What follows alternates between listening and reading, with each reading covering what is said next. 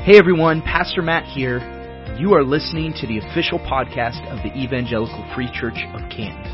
Our prayer is that the Word of God would both transform you and equip you to live a life unleashed for the glory of God. Our desire is that this content would not be a substitute for your regular gathering with other brothers and sisters in Christ. Instead, that it would be a supplemental boost to encourage you as you seek to follow Jesus. Thanks for listening. Now grab your Bible and let's jump into Scripture together.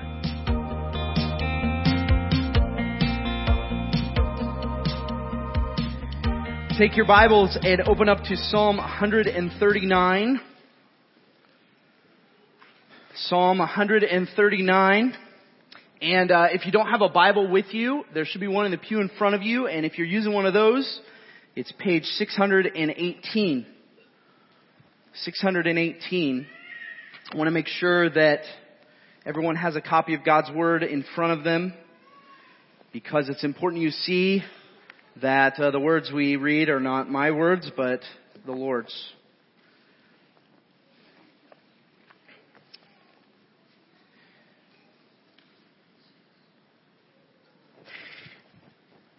As we come to Psalm 139 today, uh, the main question that I want us to wrestle with this morning is simply this. When we consider God, we consider God, who He is, what He's done, what do we acknowledge and how do we respond?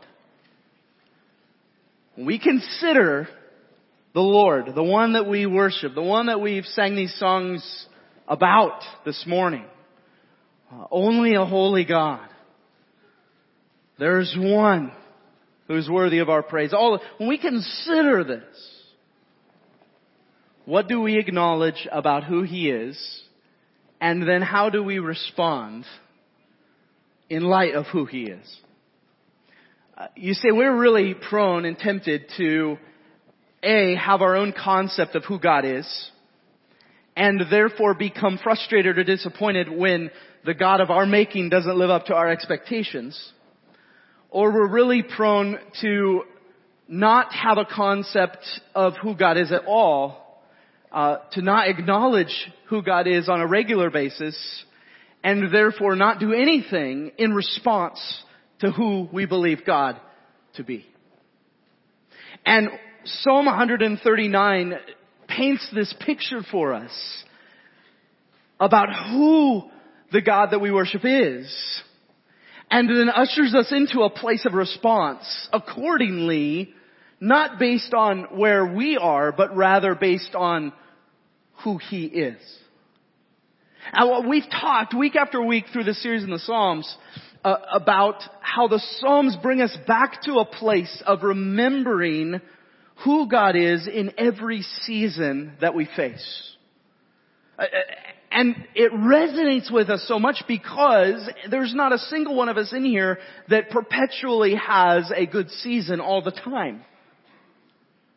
Every one of us goes through these mountaintops and then these deep valleys where we wrestle and struggle with even the concept at times of, does God exist at all?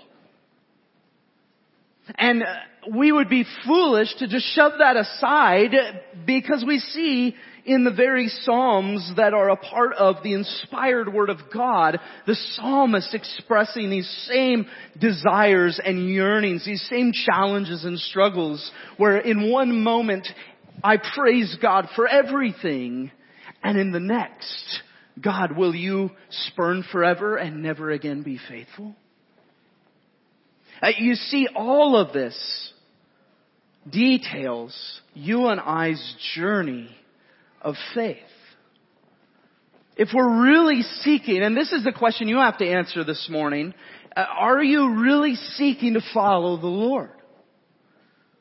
Because if you are, we, we talk about this often, if I'm truly seeking after what the Lord desires, then there should be a tension in me because I know that the desires of my flesh are against the desires of the Spirit of God. And if I sense that tension but do nothing about it, then I really need to wrestle with who, am, who do I follow? Who do I follow? But if you are uh, joint with us in struggle in the midst of this time, you are in good company. And so take heart, not in what we endure today, but rather in the God we worship in every season that we face. When we consider God, what do we acknowledge and how do we respond? Psalm 139 is written as a psalm of David, as many of them are. And these psalms, if you didn't know this already, are songs that would have been sung, put to music in a way to worship the Lord.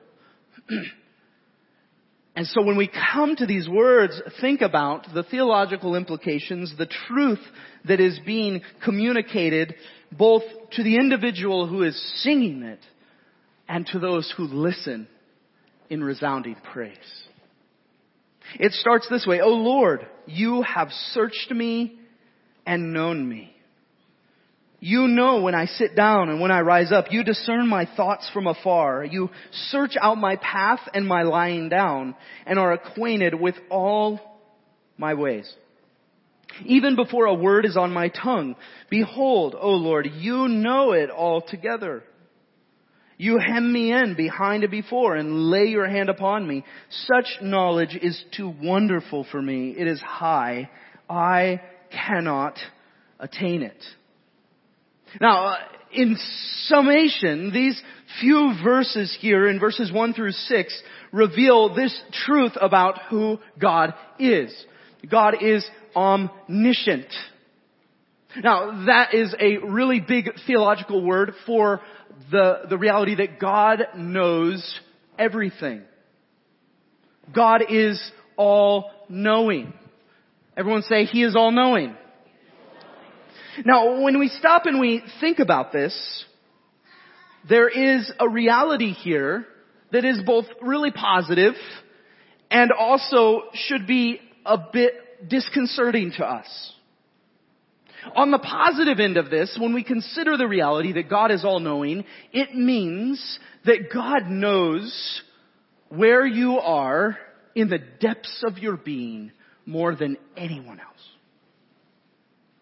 You can have deep wounds and hurt and pain that nobody else truly knows about, struggles and temptations and trials that nobody else is aware of.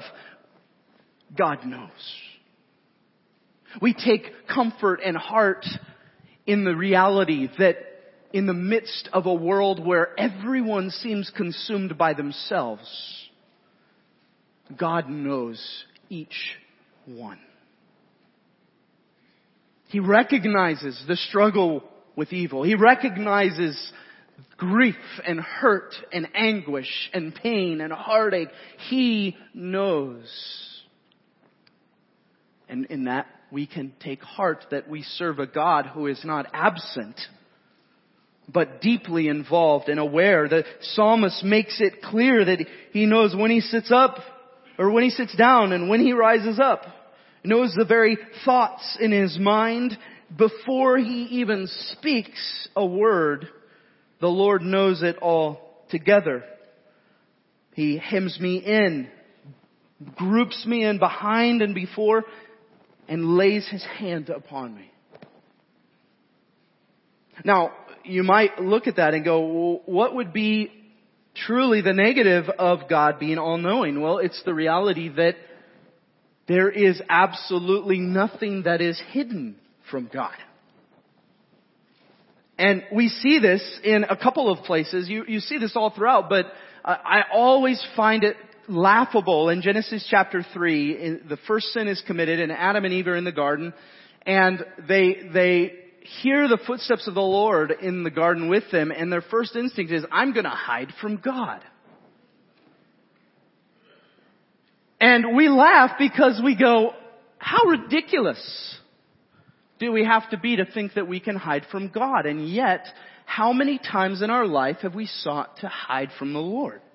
Truly. Have we sought to kind of leave out a part of our life. Or maybe, in fact, you have been frustrated with the Lord. But when you get together with church family or you get together with other people, you're, you're just great. Someone asks you how you're doing at church and I, you know what? If I could, if I was any more blessed, I think there'd be two of me. Right? I, you know, I, I, I'm just, I'm happy. Like things are good, things are great. And then you go home and you go, life is hard. And you know, I haven't, I haven't really been in the Word much because I'm just wrestling with whether, whether this is even true. Whether it's genuine. And we think that in so doing somehow that, I, I don't know if it's that we have this concept that God lives in this church building. And so man, you know, I come here, God, here, here you go. Uh, but I, I'm going to inform you, the Lord created everything. He, he's not confined to this space. And He knows all. And so Genesis 3, they heard the sound of the Lord God walking in the garden in the cool of the day, and the man and his wife hid themselves from the presence of the Lord among the trees of the garden. How often do we hide from the Lord? And Hebrews 4 brings out this other reality. No creature is hidden from his sight, but all are naked and exposed to the eyes of him to whom we must give an account.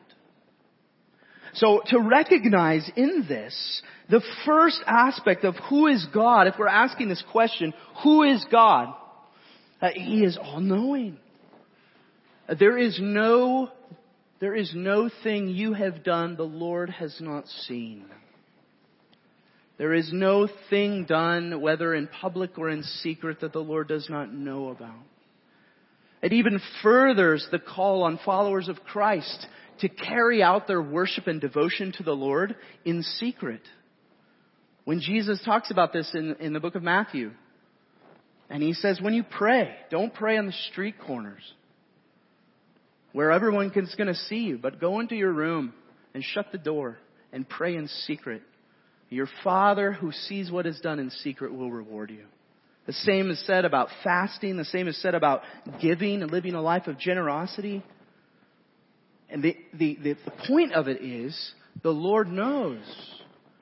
And family, we can come here and try to fake it. You aren't faking anything before God. There is nothing hidden from His sight. And so what I like to tell people is, man, if you are struggling, then come to church and let's struggle together. If you're hurting, like let's hurt together. If you're doubting, let's, let's step into that together because life is messy. And family, I hate, I hate to say this, but a majority of the culture wants nothing to do with who we are because so, for so long we have faked it.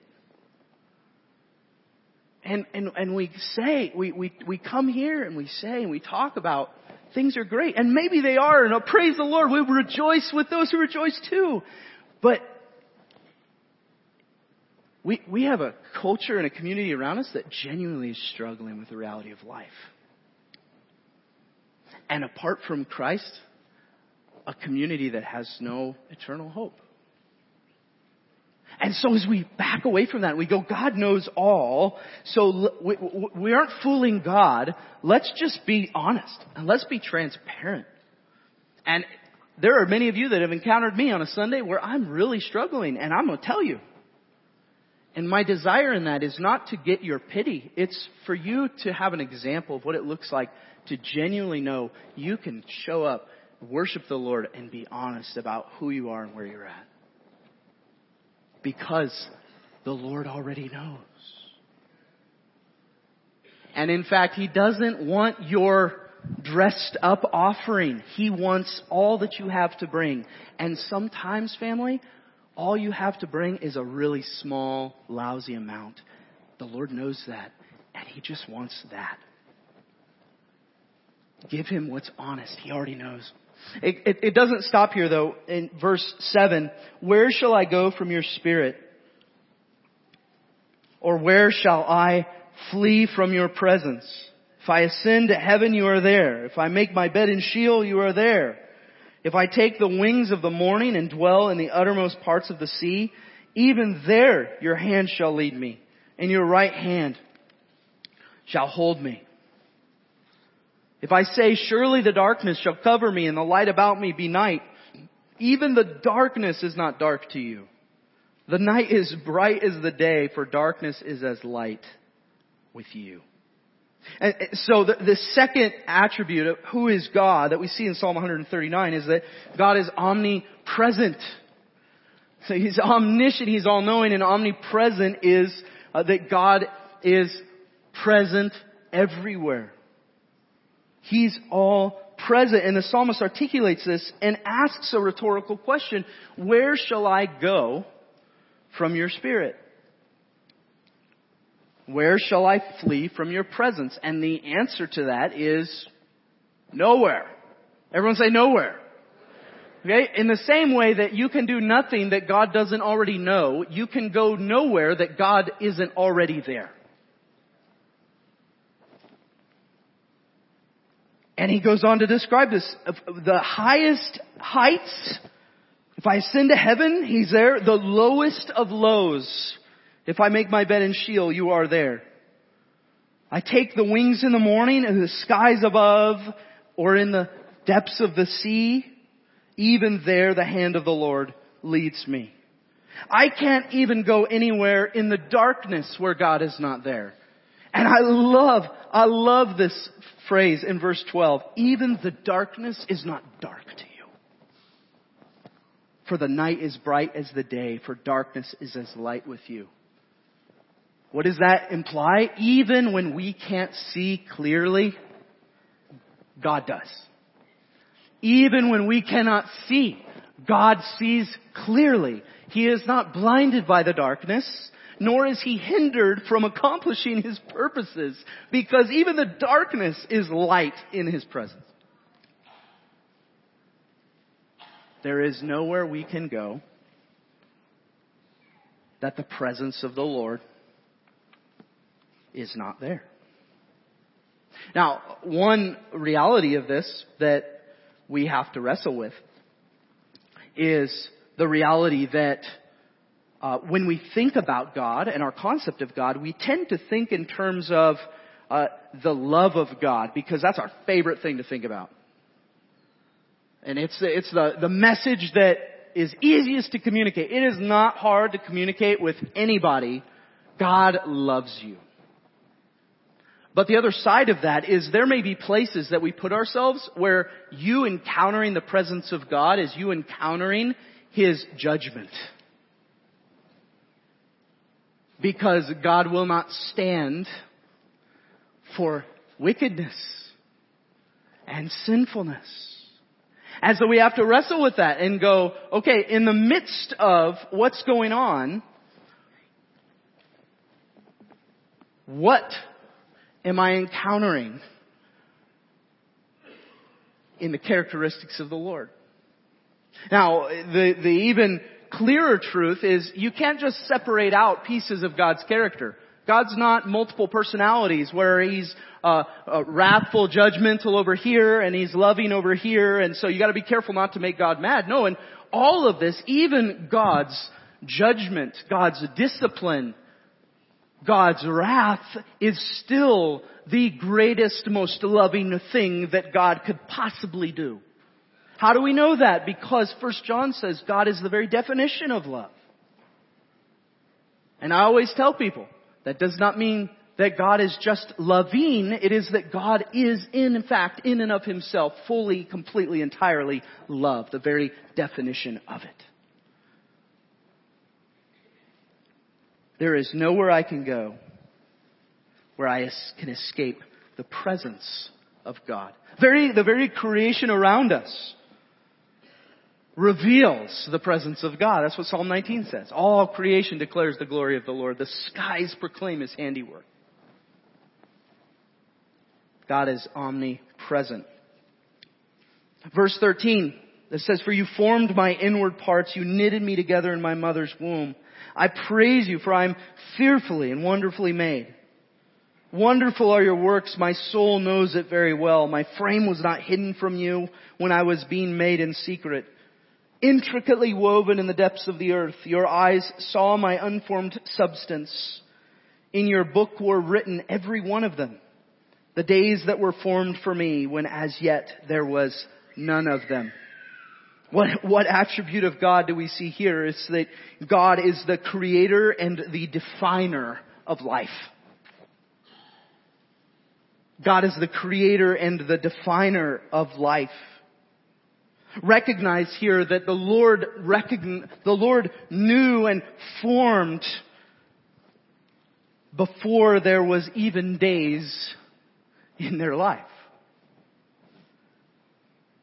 Your eyes, verse 16, saw my unformed substance, and in your book were written every one of them. The days that were formed for me, when as yet there was none of them. Before each one of you was even a thought, the Lord knew you. The Lord is the creator and the definer of life. This is the reason, church family, why we take such a strong stance on being pro-life. It has nothing to do with our own political opinions and everything to do with the Word of God. To simply answer the question, do we believe that God is the creator and definer of life or not? And we would say Absolutely, according to what he says, the psalmist goes, the Lord formed me. He's woven and knitted me together. How many of you, I'm curious, how many of you knit or crochet or have in the past? That impresses me to no end. Okay?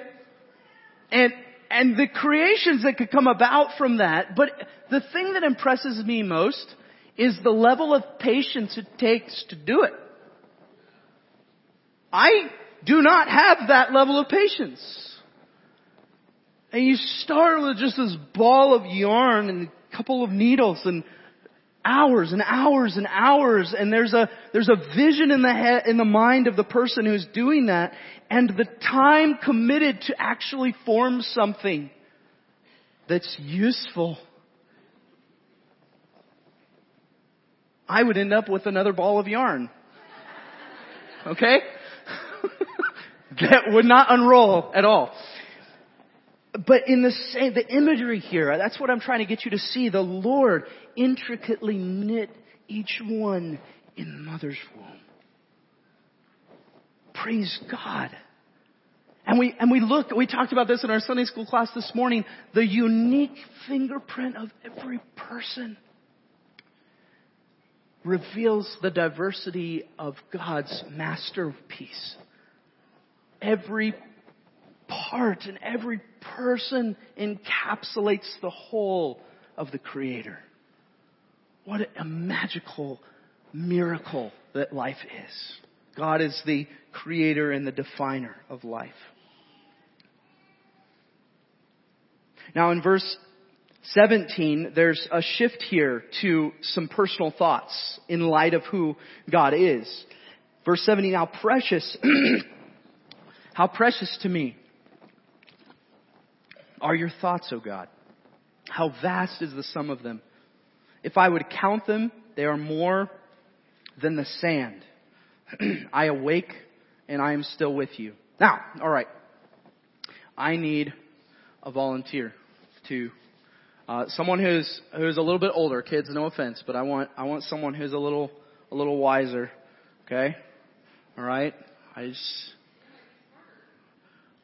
well, some might be, but you know, just I just need someone to come up here. Bill, all right. I'm to grab you a chair because you might be up here a little bit.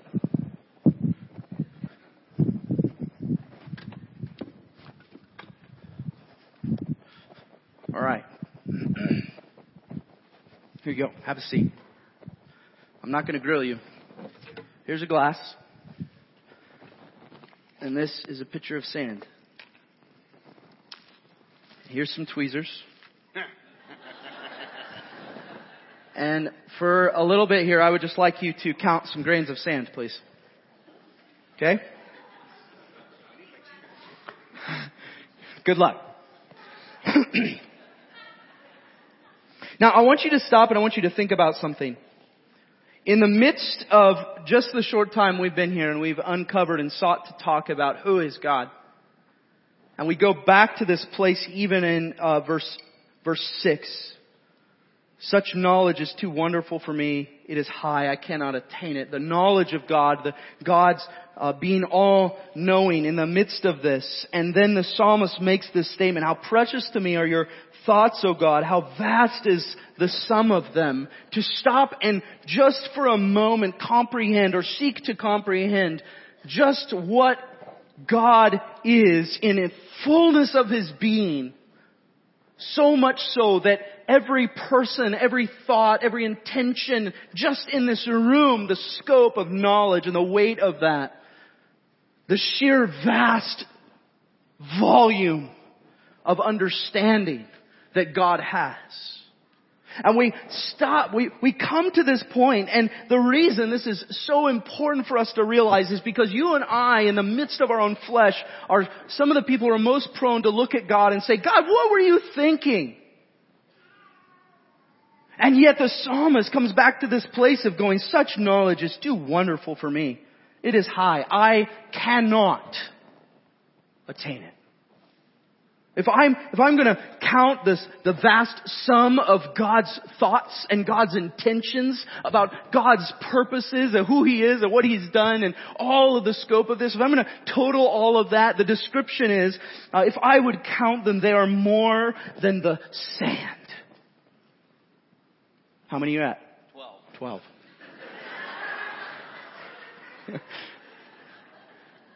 Now, in the scope of this, I brought a single pitcher of sand. And the psalmist would have been describing the very sands that bordered the waters of the world. The very breadth and scope of that. I could have Bill up here for years counting these grains of sand in one pitcher. Who are we to think that we could question or doubt what the Lord is doing? Who are we to say, God, I think you got this one wrong? I can't even get through a pitcher of sand. And the Lord knows all. He knows all. I'm not going to make you keep counting. No, thank you.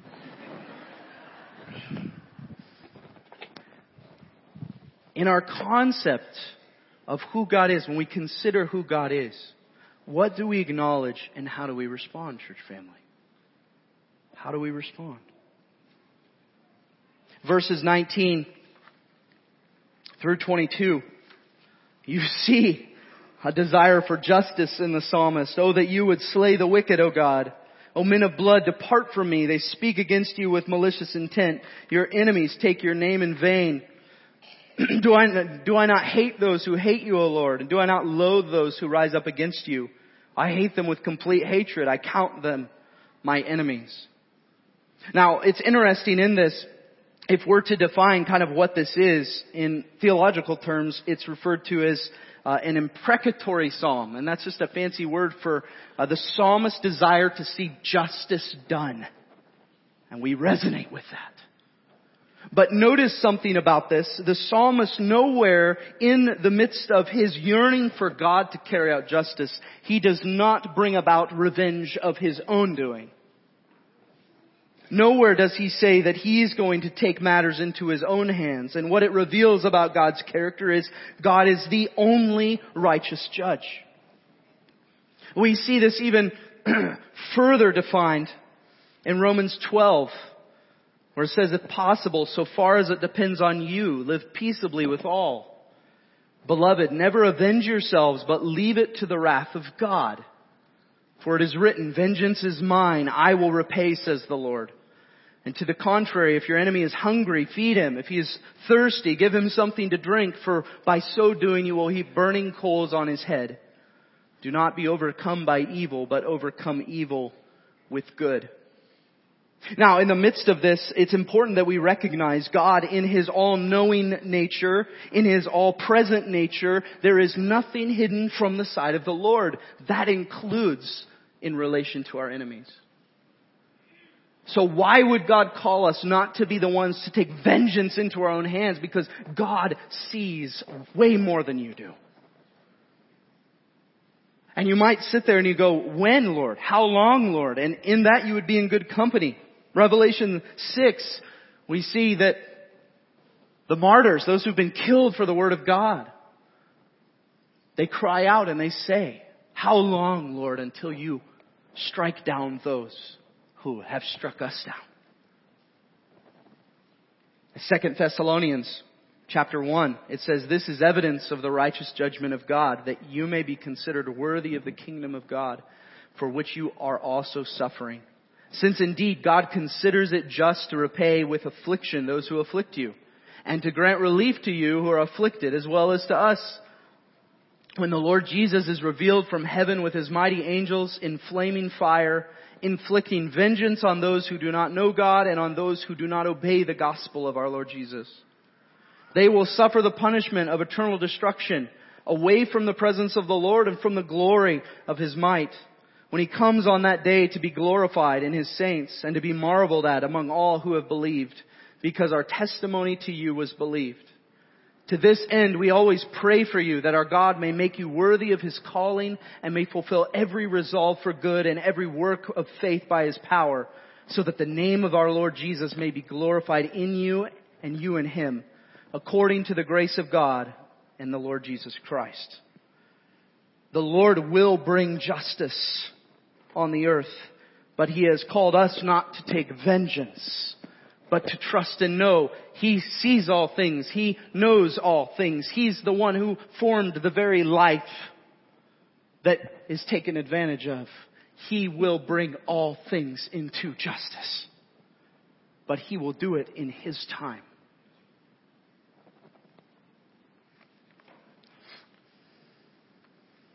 So in light of this, when we consider God, what do we acknowledge and how do we respond? I want you to think one more time about this illustration with the sand. And to stop and consider the God whose thoughts can only be described as being numbered greater than the sand of the earth in the midst of his holiness and his righteousness, that he would make a way for you and I to be with him. To stop and consider the God who nothing is hidden from his sight. And when we look at our lives and we truly get down to what is at the core of this, I don't deserve to be with God at all. Who am I that he is mindful of me. I, I am no one. And yet, in Christ, there is salvation. In Christ there is forgiveness. In Christ there's transformation and newness of life. That we no longer have to walk in the ways of our flesh, but can walk in the Spirit of God, free from the bondage that sin creates. Who are we that God would care for us in this way? Only a holy God. Only a loving God. Only a just God. Which is exactly why Jesus gave his life. And so the question becomes, in light of these truths and in light of what we know the gospel to be, that whoever believes in the name of Jesus will be saved, how will we respond? The last two verses of this text sum up how we should respond. And so I'm going to have the worship team come. And in so doing, I want you to pause and evaluate who you have seen God to be up until now. To stop and consider how you have responded to who God is up until now. But then to reflect on these words that we're going to read together in a moment and consider what might God be moving you towards today. How do you walk in a holiness that God has called us to that is only available through Christ? How do we as the church walk in obedience in light of who God is and what He has called us to as His people? How do we together navigate the tumultuous waters that exist around us, knowing that none of it stresses or scares the Lord? How do we come to Him in worship? So I'm going to ask you to stand with me, and I want us to pray this together.